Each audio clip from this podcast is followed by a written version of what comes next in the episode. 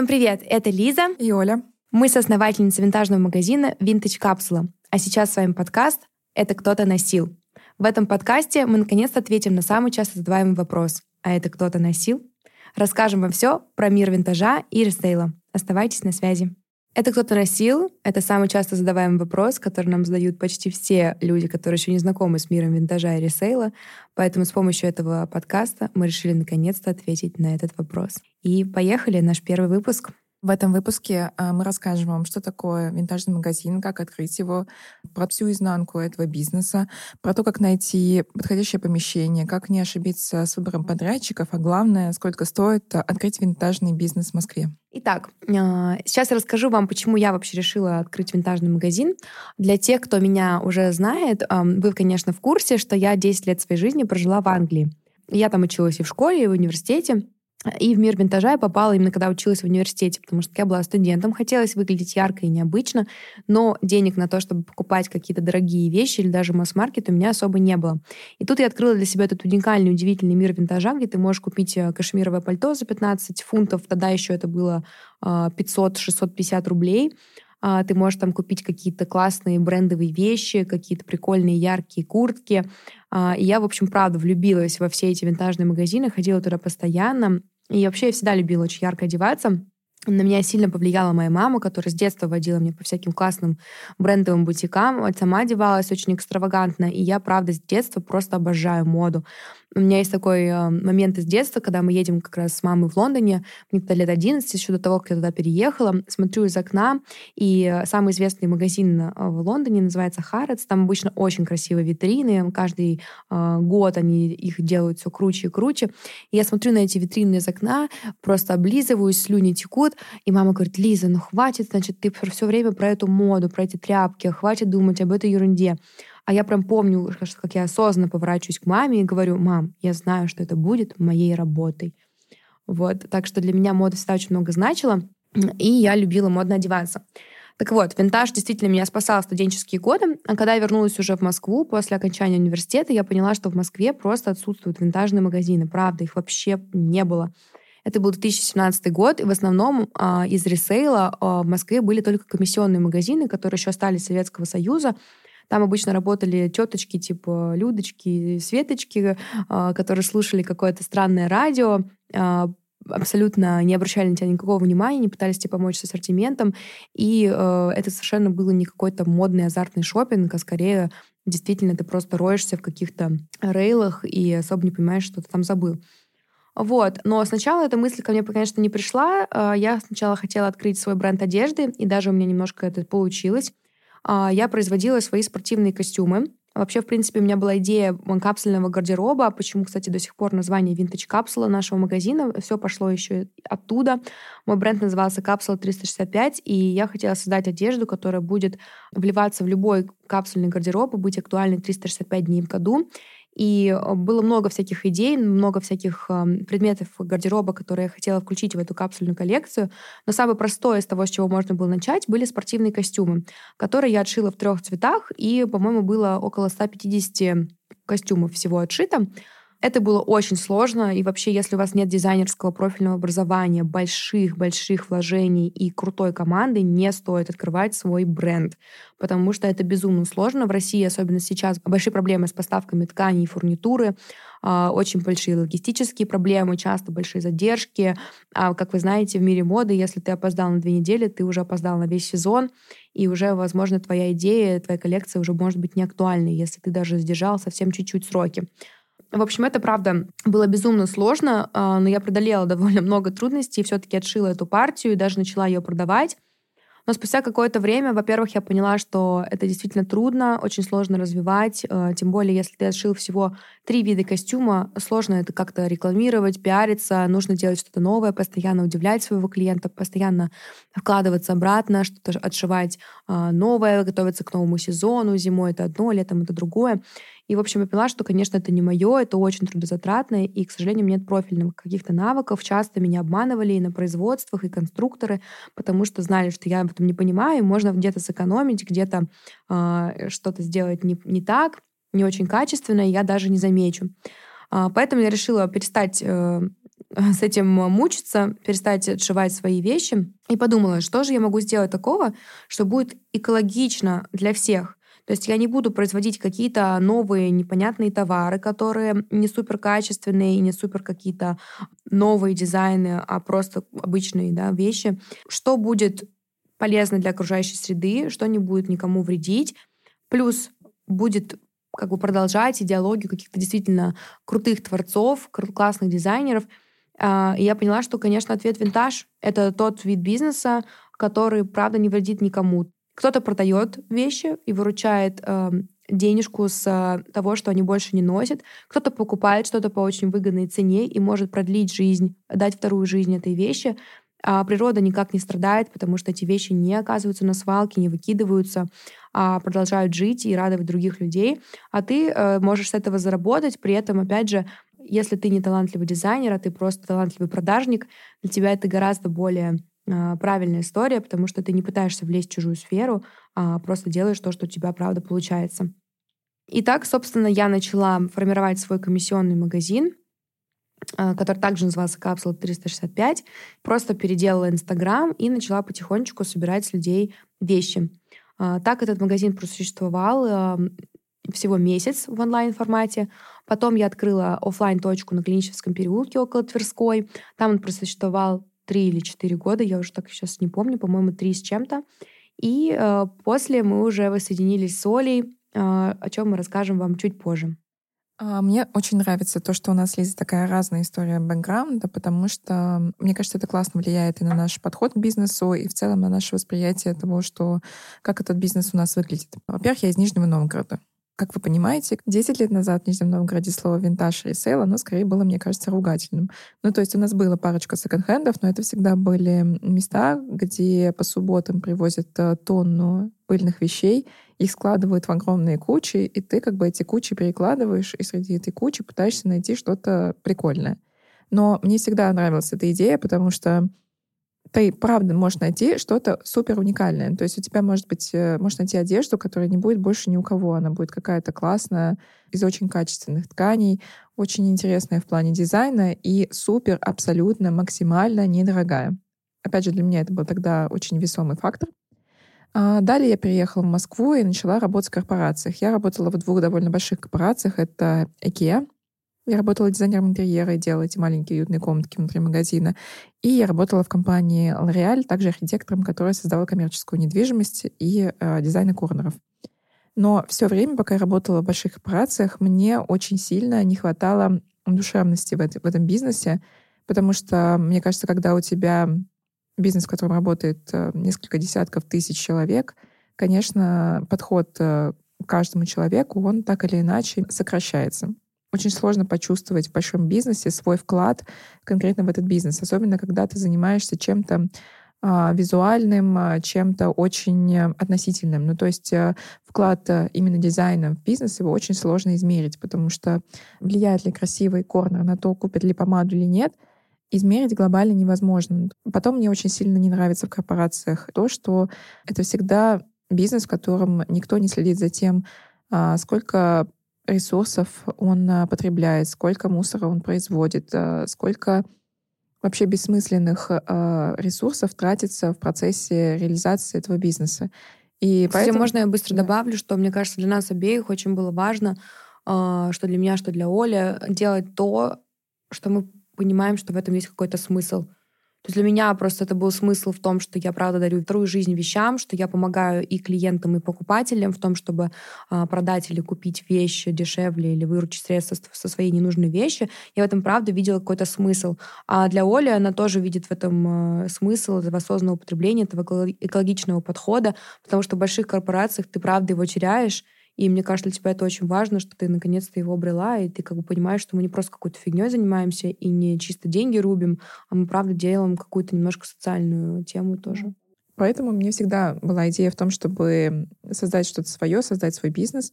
И во время того, как я работала в L'Oreal, меня две моих подруги пригласили вступить в их а, тогда еще только зарождающийся винтажный проект. Мне тогда показалось это очень интересно, потому что, во-первых, мне всегда было интересно заниматься модой, во-вторых, мне хотелось заниматься модой, но не хотелось заниматься чем-то, что будет сопряжено с производством. И поэтому мне казалось, что именно винтажный бизнес в этом плане, он идеален в плане своей концепции, потому что, с одной стороны, это мода, с другой стороны, это абсолютно безотходное производство. Это был тогда только интернет-магазин. Мы продавали винтажные вещи и сумки и делали какой-то контент, но все это было в очень э, домашнем формате. Ну, знаете, мы там с девчонками собрались, поехали, пофоткали, выставили. У нас было абсолютно сумбурно решено какое-то ценообразование, потому что у нас не было никаких особо затрат, и нам не, не из чего было брать эту маржу. Ну, то есть чисто гипотетически мы как бы интуитивно пытались понять, сколько бы это могло бы стоить, за сколько бы это люди могли купить. Ну, то есть абсолютно методом научного тыка. Мы не делали никаких исследований, мы не, не обращали внимания на какие-то другие винтажные бизнесы, тогда их было не так много. И мы решили, что вот как-то в таком формате мы начнем существовать. Мы круто вели свой Инстаграм, он был очень красивый и а, визуально очень приятный. И нас а, очень быстро заметили организаторы винтажного маркетплейса на Даниловском рынке пригласили нас стать частью этого маркетплейса и участвовать в этом проекте как резиденты. Да, и как раз именно в этот маркетплейс пригласили меня тоже участвовать. А, у меня уже был свой магазин на Глиническом переулке, это около Тверской. А, он был в таком подвальном помещении и довольно уже успешно работал. Там было около 50 квадратных метров. Вот. Но в основном, как я уже говорила, у меня занимал ассортимент именно комиссионная а, торговля, современные, более современные вещи.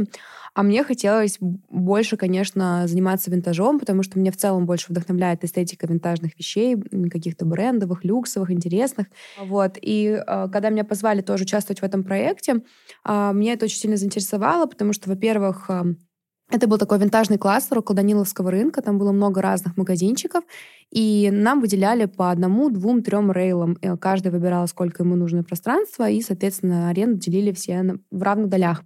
Это было интересно, потому что, во-первых, привлечение а, клиентов а, делится, опять же, на всех. Мы действуем все сообща, делимся а, инфоресурсом друг с другом. Также мы могли шерить продавцов, что было очень удобно. Ну и плюс классное помещение, пространство было очень стильно оформлено. Там была довольно хорошая пиар-поддержка. Вот, и в целом интересная история, потому что можно было попробовать что-то новое, сделать новый маленький магазинчик, и уже, получается, у меня был бы не один, а два, э, при этом а, не так много нужно было туда вложить именно финансов.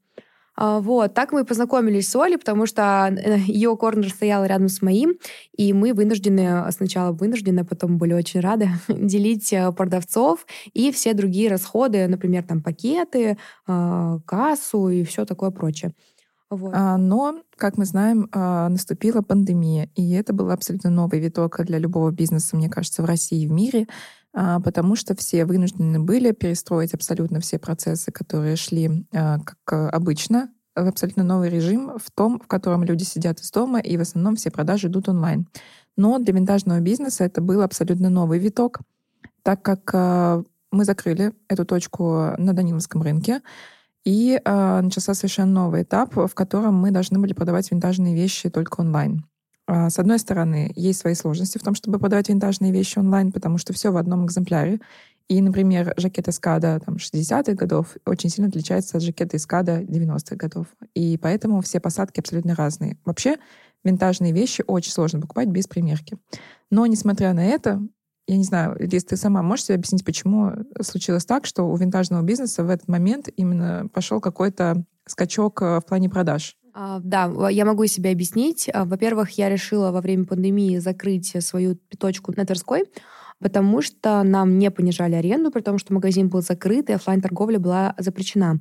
И мы были вынуждены сделать э, ликвидацию. Вообще всем рекомендую, кто хочет открывать магазины, можно сразу клеить на витрины слово ликвидация, и это работает прям замечательно. Все сразу захотели все купить. А, долго-долго не покупали, как только говоришь ликвидация, сразу все хотят купить. Вот, мы сделали большие, понятное дело, скидки, плюс анонсировали, что мы закрываемся финально, и поэтому это последний шанс купить все, что людям понравилось. И почему, мне кажется, хорошо работало? Потому что мы могли отправлять доставки день в день. А, то есть мы очень противно работали, хорошо выстроили логистику и могли все заказы отправлять день в день, ну, максимум на следующий день. А в тот момент, если вы помните, когда все мы сидели дома и работали только какие-то онлайн-магазины, у них были безумные просто завалы, а, они были вынуждены нанимать там огромное количество курьеров, как-то дополнительно брать машины, технику. И, в общем, а, очень многих задерживались эти процессы, задерживались отправление заказов. То есть многие ждали там от Икеи или от каких-то таких крупных компаний заказы по 3-4 недели, просто потому что Икея просто не справлялась и не успевала. А такие маленькие магазинчики, как мы, могли просто отправлять Яндекс доставку или достависту, и все это делать гораздо быстрее и оперативнее. Поэтому у нас люди, ну мне прям клиенты говорили, что нам проще сейчас у вас купить там, не знаю, платье, джинсы и так далее, потому что я знаю, что вы своевременно мне отправите.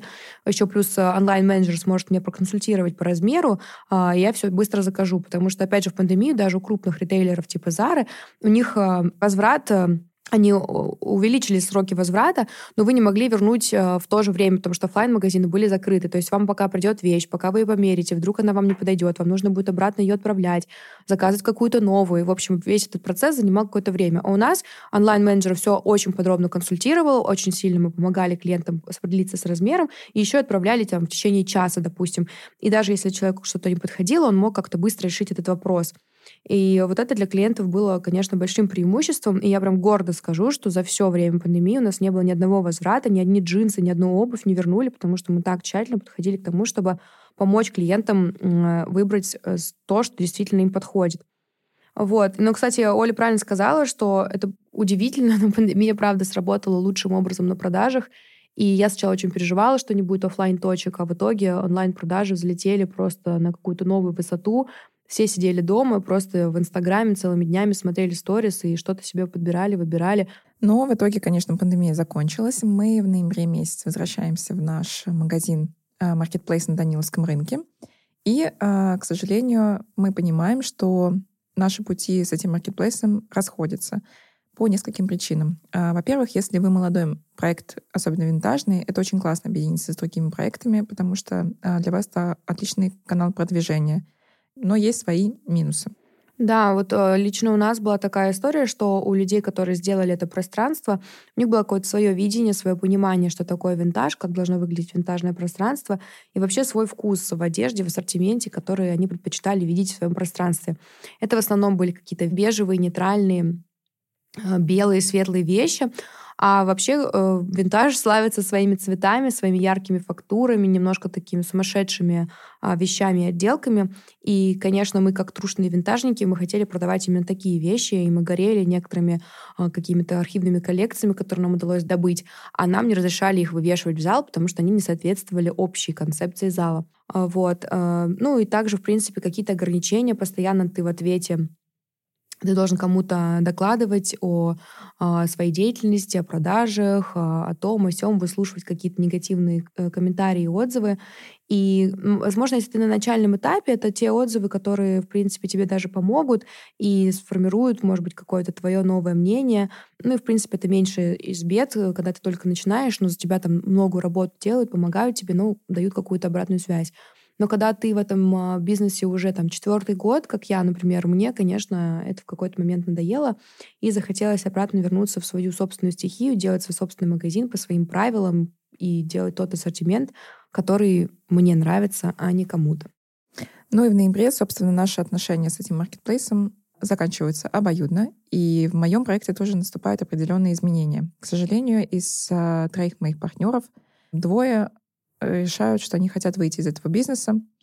И мы, я остаюсь одна, одна со своим проектом и понимаю, что мне либо нужно его закрывать, либо нужно как-то двигаться дальше. И тут мы садимся с Лизой, собственно, за бокальчиком вина и начинаем обсуждать, что вообще-то ну, винтажу нужна офлайн точка потому что, как я говорила ранее, винтаж невозможно купить, не примерив. И вообще, в принципе, винтаж — это больше импульсивная покупка, которую легче гораздо произвести, когда ты видишь вещь в реальности, и ты понимаешь, какая она, как она выглядит и так далее. И мы принимаем решение открыть магазин. Да, еще так смешно, что все время, пока Оля была со своими партнерами в том проекте, я постоянно шутила, что я хочу ее украсть и хочу забрать ее в свой проект э, и объединиться с ней, потому что Оля, правда, очень а, классный партнер, она очень много раз мне вручала, даже когда мы еще не работали вместе и у нее много навыков, которых у меня, в принципе, нет. Например, руки растут из правильного места. Вот. И я все время говорила, что я хочу ее украсть, и так вот само собой все случилось, что ее партнеры вышли, и нам а, уж пришлось объединиться. Да. А, но когда мы задумали, собственно, открытие своего магазина, мы приняли решение, что прежде всего нам хочется понять, в правильном ли направлении мы думаем, и одинаково ли у нас концепция восприятия этого бизнеса, как мы вообще себе это представляем. И э, мы всегда думали о том, что нам хотелось бы привить э, культуру винтажного потребления, вторичного потребления э, в том плане, что это не обязательно какой-то пыльный подвал, где висят э, какие-то ужасные вещи на рейлах, и все странно пахнет, и люди странно выглядят, и там консультанты странно выглядят, и тебе выдают вещи в пластиковом пакете. Нам хотелось, чтобы это было как в винтажках Европы, когда мы путешествуем, мы заходим там в винтажные магазины. Это всегда какое-то арт-пространство, где ты чувствуешь определенный характер вещей. Ну, то есть э, все винтажки в Европе выглядят по-разному. То есть ты знаешь, где продают, например, джинсу, и там есть определенный вайб. Где продают в основном кожу, и там определенный вайб. Где в целом бывают просто какие-то интересные вещи, и там все равно ты чувствуешь определенный характер владельцев этого винтажного магазина. И у нас была мечта сделать что-то в своем роде уникальное того, чего сейчас нет в Москве. И мне кажется, что у нас это получилось. Но давайте по порядку. Первое, с чего мы начали, это поиск помещения. Да, это вообще, конечно, боль. Мне кажется, всех предпринимателей найти то самое идеальное помещение. Я сразу хочу сказать, если нас кто-то слушает из новичков, а, ни в коем случае не начинайте, наверное, свой бизнес, особенно если у вас а, небольшие стартовые капиталы и вложения а, с какого-то невероятно крутого проходимого помещения с большой высокой арендой. Мне кажется, в начальных этапах всегда лучше потратить эти деньги на маркетинг, на рекламу, на привлечение клиентов, стать сначала популярным, известным хотя бы в узких кругах, и потом уже открывать какое-то более дорогое помещение. А, сначала лучше даже какой-то брать просто шоурум, даже неважно подвал, что угодно, лишь бы просто привлечь первоначальный трафик. А, поскольку у нас уже клиентская база немножко уже сформировалась, были уже свои постоянные клиенты, мы искали именно помещение на первом этаже с отдельным входом, конечно, желательно. Но тоже важный нюанс, например, вот в нашем виде бизнеса э, супер проходное место, оно не нужно, потому что а, винтажные БУ вещи покупают маленький процент людей, не все готовы это покупать, но многие, допустим, готовы заходить и мучить э, твоих консультантов вопросами, а это кто-то носил? Вернемся к нашему названию. Вот, поэтому мы искали какое-то место на первом этаже с отдельным входом, но не на супер какой-то шумной улице, потому что, во-первых, это дороже, а во-вторых, нам просто не нужен этот лишний трафик, который так и так у нас ничего не купит. А, долго искали, правда, то есть э, ездили в разные вообще районы Москвы, общались с большим количеством э, людей, часто даже уже были близки к тому, чтобы заключать договор, а потом оказывалось, что нет то пожарной сигнализации, то документов, то вообще владелец там под какими-то санкциями, то еще что-то. Вот, в общем, это был, правда, кровь, пот и слезы. Но в итоге мы нашли наше помещение, оно находится на Староконюшенном переулке, это около Старого Арбата. Нам очень понравился сам район, потому что вообще Арбат — это тот район, который знаменит своими антикварными магазинчиками. Всегда, в принципе, Арбат ассоциировался с чем-то таким винтажным и антиквариатным. Там много такой арт-публики, немножко креативный и необычный. И наше помещение нам очень понравилось, конечно, благодаря его огромному окну. У нас окно просто во всю стену. А, отдельный свой вход, очень тихий и красивый дворик э, с большими деревьями. В общем, нам показалось, что это правда может подходить под французскую квартирку, которую мы задумали внутри. А, ну, наш совет, мне кажется, общий тоже основной. Никогда не начинайте подбор места, если у вас э, нет юриста, с которым вы можете проконсультироваться. Друзья, обязательно проверяйте все документы, обязательно спрашивайте все возможные подтверждения тому, что владелец помещения действительно им является, что не снесена несущая стена и так далее. Это правда супер важно. Мы, ну, наверное, за там, месяц поисков раз четыре находили идеальное помещение, в котором в итоге оказывалось, что есть какие-то подводные камни. Ну, то есть это супер важно. Да, а, ну и плюс, конечно, аренда, стоимость аренды нужно рассчитывать под тот оборот, на который вы рассчитываете, а, и какой у вас вид деятельности, потому что даже если невероятно крутое помещение, это не обязательно означает, что это помещение даст вам прибыльность или больше оборота или еще что-то. То есть никогда не гонитесь за самым дорогим и невероятным, потому что все-таки лучше потратиться на рекламу. 1 ноября мы э, расторгли договор с маркетплейсом на Даниловском рынке, и мы заключили договор в новом месте 1 декабря. И это был декабрь, самый горячий месяц в плане продаж, э, мне кажется, во всех сферах бизнеса. Мы понимали, что вот либо мы сейчас открываемся, либо уже в марте, потому что январь-февраль будет наверняка, ну, как бы другая воронка немножко уже.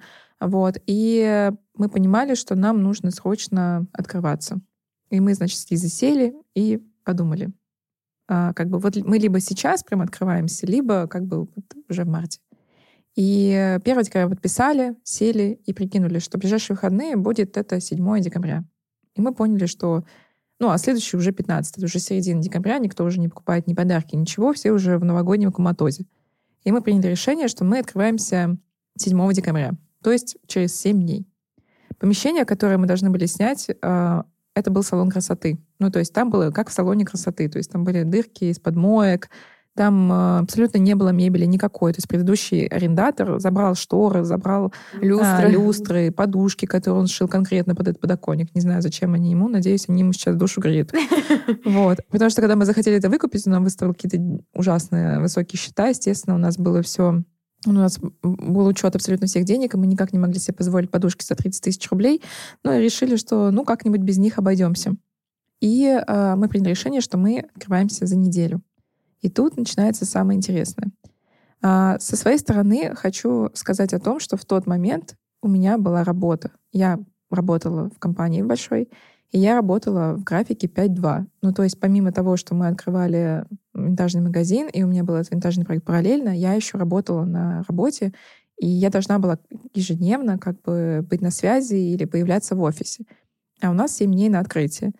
И, в общем, это было, конечно, очень увлекательно, и Забегая вперед, э, мы сейчас, когда с Олей пересматриваем фотографии с той недели, из нашего открытия мы просто себя не узнаем, потому что на этих кадрах мы выглядим как очень уставшие 45-летние женщины с синяками. Да. Но а, в целом хочется сказать, что мы а, начали ремонт с того, что мы приняли решение, что нам нужно обновить все стены. Мы не хотели делать там капитальный ремонт, выстраивать стены, менять пол. Мы приняли решение, что мы просто перекрасим, обновим краску и, собственно, закупим всю мебель. Бюджет у нас был очень ограниченный. Мы в конце обязательно поделимся тем, сколько именно денег мы на все потратили. И эм, нам нужно было закупить мебель. Мы сделали приблизительный дизайн, слава богу. Я дизайнер интерьера, у нас была какая-то возможность прикинуть, что нам нужно. И начали искать мебель. Нам хотелось, э, чтобы это не было похоже на стандартный шоурум э, в Москве, знаете, где стоит типа, белая мебель, а, белые стулья, белые столы, все выложено на каких-то белые стены. Нам хотелось, чтобы это выглядело именно как парижская квартира, и для этого нам нужна была там не просто мебель, а какая-то уникальная мебель с историей. И куда мы пошли? Авито. Естественно, мы пошли на Авито, да. А вообще, мне кажется, это палочка-выручалочка для начинающего бизнеса, потому что чего мы там только не видели. Причем, знаете, у нас был случай, когда нам привезли этажерку, и курьер говорит, слушайте, а у меня еще в этом, в кузове пух, пуфик есть, вам нужен пуфик? А мы понимаем, что нам, по идее, нужен пуфик, его пуфик нам абсолютно не подходит, но пофиг нужно, и еще раз как-то заказывать доставку как-то лень, и уехать куда-то уже нет времени. Мы такие, а давайте. И мы начинаем просто с ним торговаться, этот пуфик. В итоге я у него просто хватаю его из рук, бегу в примерочную, ставлю пуфик и говорю цену. Он такой, ладно, забирайте. И вот мы такие, ладно, будет временным пуфиком, и вот полтора года спустя этот пуфик все еще у нас. Да.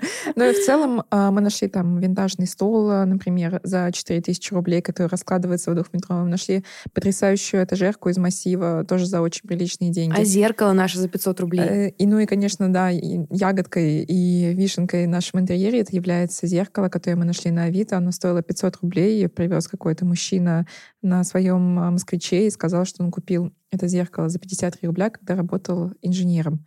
В общем, каждая вещь с историей, и когда ты сейчас приходишь в наш магазин, мне кажется, что это очень ощущается, что каждая деталь в этом интерьере, она подобрана с любовью, с большим вниманием. Да, но неделька, конечно, тогда была адская. Помню, что мы ездили, правда, там из Леруа в Икею, из Икеи в Леруа, потом обратно в магазин до часу ночи, там сидели все это выстраивали, а, выставляли, красили а, и так далее. Спасибо большое нашим молодым людям в тот момент, которые очень сильно нас поддержали помогли, согласны были с нами торчать там и есть даже рак до часу ночи. Ну и а, в целом хочется перейти уже к моменту того, что у нас было только два магазина, а мы собирались открыть один большой, и, естественно, у нас не хватало ассортимента. И вообще нам хотелось, чтобы в нашем магазине было что-то больше, чем одежда и сумки. Потому что мы хотели сделать именно мультибрендовый бутик, где будет э, много выбора ассортимента. Ну, вообще, э, чем больше у вас видов направлений деятельности в плане ассортимента, тем больше аудитории вы привлекаете. Ну, то есть, понятное дело, что сумки и одежда нужны там, женщинам, но вы можете при этом, они же приходят с своими мужьями, и вы можете, например, что-то представить для них. А, например, у нас это виниловые пластинки. И бедные мужчины, когда приходят к нам в магазин, они там отводят душу, пока их женщина истерически пытается найти себе что-то классное из одежды. Вот. Поэтому наш магазин э, состоял из одежды, сумок, виниловых пластинок, э, украшений, на тот момент нескольких товаров для дома и еще винтажной посуды для дома.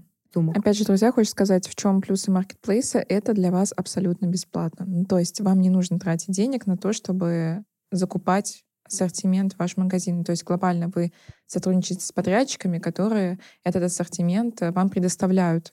Ну, то есть это в этом плане, если вы, например, только открываете магазин, это очень удачно. Ну, не абсолютно бесплатно, конечно.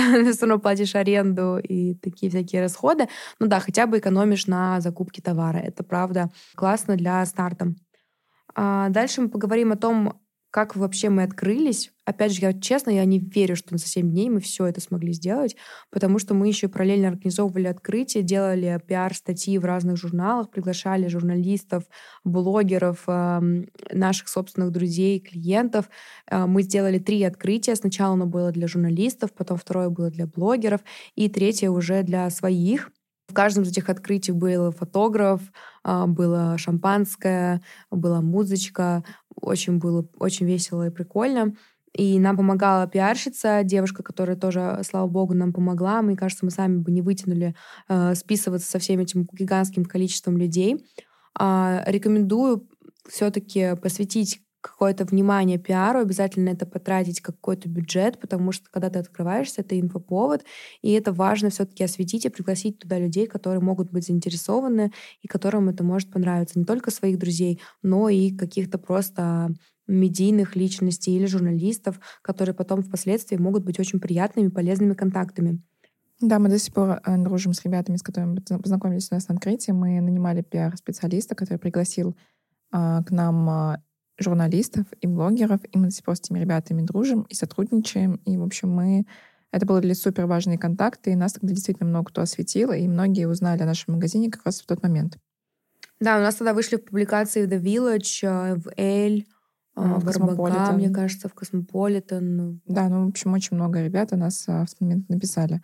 Это было очень важно для нас, потому что мы только начинали, и, ну, в целом, для того, чтобы узнали конкретно об этой точке, это важно, чтобы это было быстро. Да, но фотографии с этого открытия хочется как-то удалить уже из интернета, потому что мы выглядим там просто устрашающе. Да, но в целом, а, конечно, мы никому не рекомендуем ставить на себя такой эксперимент, потому что открывать магазин за 7 дней — это а, ну, правда, рискованно, потому что куча всего может пойти не так. У нас просто действительно все очень позитивно сложилось, потому что, ну, во-первых, очень классно. Мы, мы с Лизой только начали сотрудничать как партнеры, и оказалось, что мы очень классно вместе работаем, круто друг друга дополняем, и у нас примерно одинаковый ритм работоспособности. Но вообще-то, когда вы только становитесь партнерами, это очень важно, чтобы у вас был какой-то конфетно-букетный период, мне кажется, потому что, ну, как бы сразу в омут с головой, это, знаете, как будто бы мы познакомились на вечеринке неделю назад и сразу начали жить вместе. Ну, то есть это реально проверка на прочность, и, ну, мы ее прошли, но если вы вдруг э, планируете с кем-то начать бизнес, мы вам, конечно, не рекомендуем, потому что трюк выполнен профессионалами. Да, не пытайтесь повторить. А, ну что, перейдем а, к самому щепетильному вопросу. Сколько же это все стоило? Да, это на самом деле вопрос, который нам многие люди задают, и когда мы спрашиваем их, а, как они думают, э, там, знаете, цены очень разные. То есть начинается там, наверное, от э, миллиона рублей и заканчиваются там 10 миллионов рублей, конечно, нет. Потому что, во-первых, хочу напомнить, что у меня на тот момент был микропроект, который, ну, там, вообще на самом деле ничего не приносил, как я потом выяснила, потому что это иллюзия, когда ты работаешь на своей основной работе, и у тебя есть бизнес, на самом деле ты никогда не понимаешь, сколько тебе приносит твой бизнес. Ну, правда, это невозможно, мне кажется, ощутить на самом деле. То есть тебе кажется, да, ну, как бы что-то зарабатываешь, но в итоге, когда ты вкладываешь из этого бизнеса, получается, что ничего, ты в минусе, а, в нуле в лучшем случае. И а, у Лизы, да, был уже такой достаточно успешный проект, и, который приносил все же прибыль, но у нас не было, не знаю, лишнего миллиона у каждой для того, чтобы открывать э, какой-то новый бизнес. И поэтому, собственно, мы это делали в большей степени своими руками, в большей степени мы искали какие-то бесплатные, бесплатные варианты, варианты да, или, или предметы интерьера за копеечку. Ну, в общем, или там использовали для того, чтобы повесить полки рабочую силу наших мужей и так далее. Изначально, когда мы обсуждали это, мы обсуждали определенный бюджет. Мы обсуждали бюджет 500 э, тысяч рублей. То есть по 250 тысяч, были равные доли, по 250 тысяч рублей э, с человека. И, знаете, обычно говорят, что если ты думаешь, что твой бизнес обойдет тебе 500 тысяч рублей, значит, он обойдется в миллион. Ну, это был не наш случай, потому что нас, ну, типа, просто У не нас было. не было миллиона. Да, это очень здорово, но как бы... 500.000 так и получилось, мне кажется, ровно-ровно. Да, я взяла кредит, э, Лиска взяла где-то там из своих э, закромов, и мы, собственно, в эти деньги и поместились. При том, что из этих 500 тысяч рублей половина ушло а, на аренду, потому что у нас был там месяц, плюс еще Залог. залог, да. Ну, то есть, на самом деле, все люди, которые говорят, что для того, чтобы открыть свой бизнес, нужно там несколько миллионов рублей, абсолютно неправда. Мы открыли бизнес, ну, там, без учета аренды, буквально за 250 тысяч рублей. Причем, знаете, часто я слышу в интервью каких-то известных женщин, что они говорят, ой, да 7 миллионов мне дали, там, или 10 миллионов мне дали, и вот я открыла салон красоты. Я думаю, боже, за 7 миллионов рублей я открою просто, мне кажется, э, несколько тысяч квадратных метров э, магазина или, не знаю, салона красоты, потому что мы, правда, смогли открыть очень неплохую точку в самом центре Москвы за 250 тысяч рублей. Это, правда, не стоит а, настолько дорого, насколько все говорят. Просто нужно приложить, во-первых, свою свои руки к этому, нужно пытаться экономить, понятное дело, нужно пытаться срезать углы. И опять же, для первого бизнеса я считаю, что это очень правильный путь, потому что Главное попробовать, главное начать и главное начать продавать, потому что тоже очень часто со мной консультируются какие-то друзья или знакомые, спрашивают, как же мне начать бизнес, вот у меня там пока нет скопленного большого капитала, или я пока не уверен, вот моя идея еще пока не доработана, как-то я еще не уверен. А я всегда говорю, сначала попробуйте просто продать, неважно, там в Инстаграме, в личные встречи, в офлайне, в на маркете, где угодно. Если вы пока не умеете именно продавать, привлекать клиентов и заставлять их тратить на ваш продукт деньги, неважно, сколько вы вложите в ваше помещение или во что угодно, у вас не пойдет. Самое главное это вот запустить этот процесс, когда к вам приходят люди, покупают у вас, и это постоянно, и у вас есть клиенты, и они готовы тратить у вас деньги. Потом уже можно постепенно улучшать, конечно, и улучшать и сервис, и помещение, и там, не знаю, упаковку, и все другие вещи постепенно-постепенно улучшать. Но сразу начинать с какого-то максимума, пока вы еще не уверены в своем навыке продаж, точно не стоит. А, ну и в целом хочется сказать о том, что если вы тоже хотите открыть свой винтажный бизнес, мы вам, конечно, не рекомендуем, потому что не надо конкуренты. Но а, глобально это не стоит нисколько. Ну, то есть вообще нисколько. Ну, то есть в наше время сейчас вы можете открыть э, свой эм, интернет-магазин э, в каких-то социальных сетях или просто в телеграм-канале, или сделать все, что угодно, и при этом вам, ну, как бы затрат реально ноль. Ну, то есть все, что вам нужно, это ассортимент. Но вы можете обратиться к вашим подругам, не знаю, к их мамам, к мамам их мам, еще, еще кому-нибудь. Ну, то есть вы можете просто из своего ближайшего круга окружения обсудить, э, взять какие-то вещи, например, и начать хотя бы работать уже с этим, хотя бы понять, как это все делается. И а, в целом это, правда, нисколько, нисколько не стоит. То есть, я не знаю, начальный капитал самый минимальный винтажного бизнеса, я не знаю, сколько это там, не знаю, там 10 тысяч рублей. Ну, то есть, если вы хотите ну, закупить ну, что-то. Кстати, насчет ассортимента, у меня а, история, которую я всем тоже часто рассказываю. А, когда я только начинала, вот только-только в самом-самом начале, мне нужно было сформировать свой ассортимент, и тогда это было, правда, для меня очень сложно. Мне было 22 года, я вообще понятия не имела, где брать вещи. У меня не было никаких своих денег, личных финансов, чтобы что-то закупить. А, я не работала, только вот закончила университет. И в итоге я просто распечатала листовки, а, положила их в почтовые ящики а, в поселка, где живут мои родители. И оттуда несколько клиентов ко мне пришло. Также я просто в своем личном инстаграме просто написала, что вот я там начинаю комиссионный магазин, кто-то хочет мне сдать вещи. И мама моей подруги а, сказала, что она хочет отдать мне два платья. Я тогда еще думала, что я буду делать такой сервис, что я буду сама приезжать и помогать людям разбирать свой гардероб и забирать у них эти вещи. Так вот, я приехала забрать эти два платья, но в итоге у подруги три, э, две сестры еще, то есть их э, три дочки и мама, они все вошли в жуткий кураж и отдали мне 98 вещей. Они просто начали открывать все свои шкафы, доставать оттуда все подряд. И в итоге я уехала оттуда, ну, буквально там с восьмью набитыми прям сумками. И через примерно месяц я открыла свой первый магазин, потому что просто те вещи, которые мне отдал, отдала она, и плюс другие клиенты, вот, в которые я положила э, листовки в их почтовый ящик, их стало так много, что я просто уже не могла в квартире э, существовать со всеми этими мешками. Было просто очень удобно так работать. И мне пришлось открыть магазин, какую-то площадь, э, уже закупить рейлы, чтобы это все нормально повесить. То есть на самом деле для формирования первого ассортимента ушло не так много времени и вообще ноль денег, потому что мне все отдали на реализацию. И вы тоже, если хотите открыть какой-то мультибренд или какой-то магазин даже не одежды, вы можете рассмотреть просто реализацию, когда вам поставщики под комиссию поставляют свой товар. Это минимальные затраты, да, возможно, будет меньше маржинальность, будет меньше заработок, но вы хотя бы сможете начать, стартануть, и, как я уже сказала, проверить свой навык продаж. А я еще хочу сказать, знаешь что? Хочу точнее, чтобы мы э, до того, как мы завершим и расскажем вам, какая у нас будет следующая тема в следующем подкасте, а, мне интересно, Оля, узнать две вещи. Первое. Что для тебя было вот по сегодняшний момент э, самым э, ярким, классным событием, связанным с работой нашего магазина? Именно в жизни нашего магазина?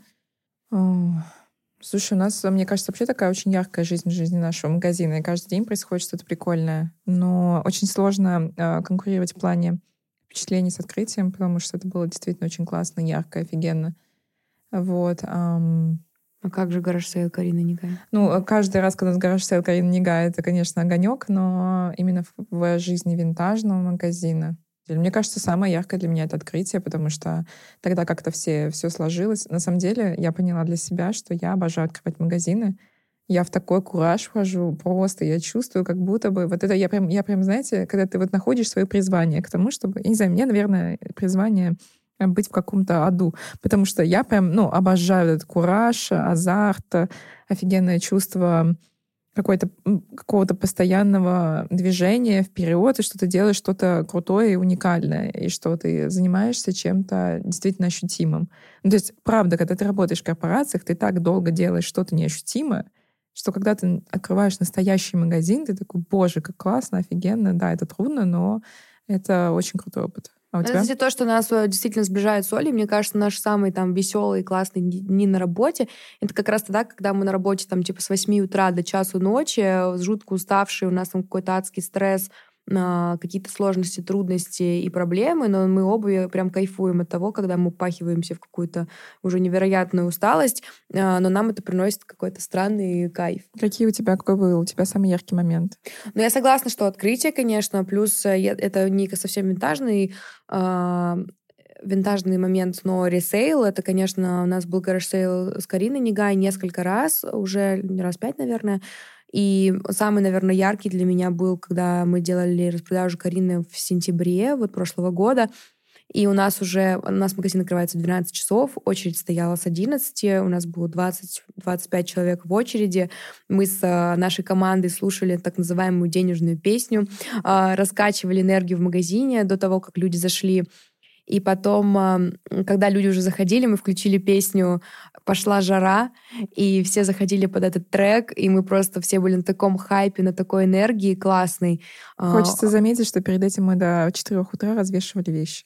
Да, потому что у нас закончились ценники и нитки для ценников, и мы это осознали только 8 часов вечера перед началом, и просто ночью, тоже, опять же, Авито, спасибо, нашли на Авито там какие-то эти ценники, бирки, в общем, до там, не знаю, какого-то адского часа все это развешивали, вот. Но в итоге с утра было очень круто, невероятная энергия, когда люди заходят, забегают, начинают просто с рейлов срывать вещи, очень много продаж, очень много классных лиц, все друг другу что-то советуют, рекомендуют.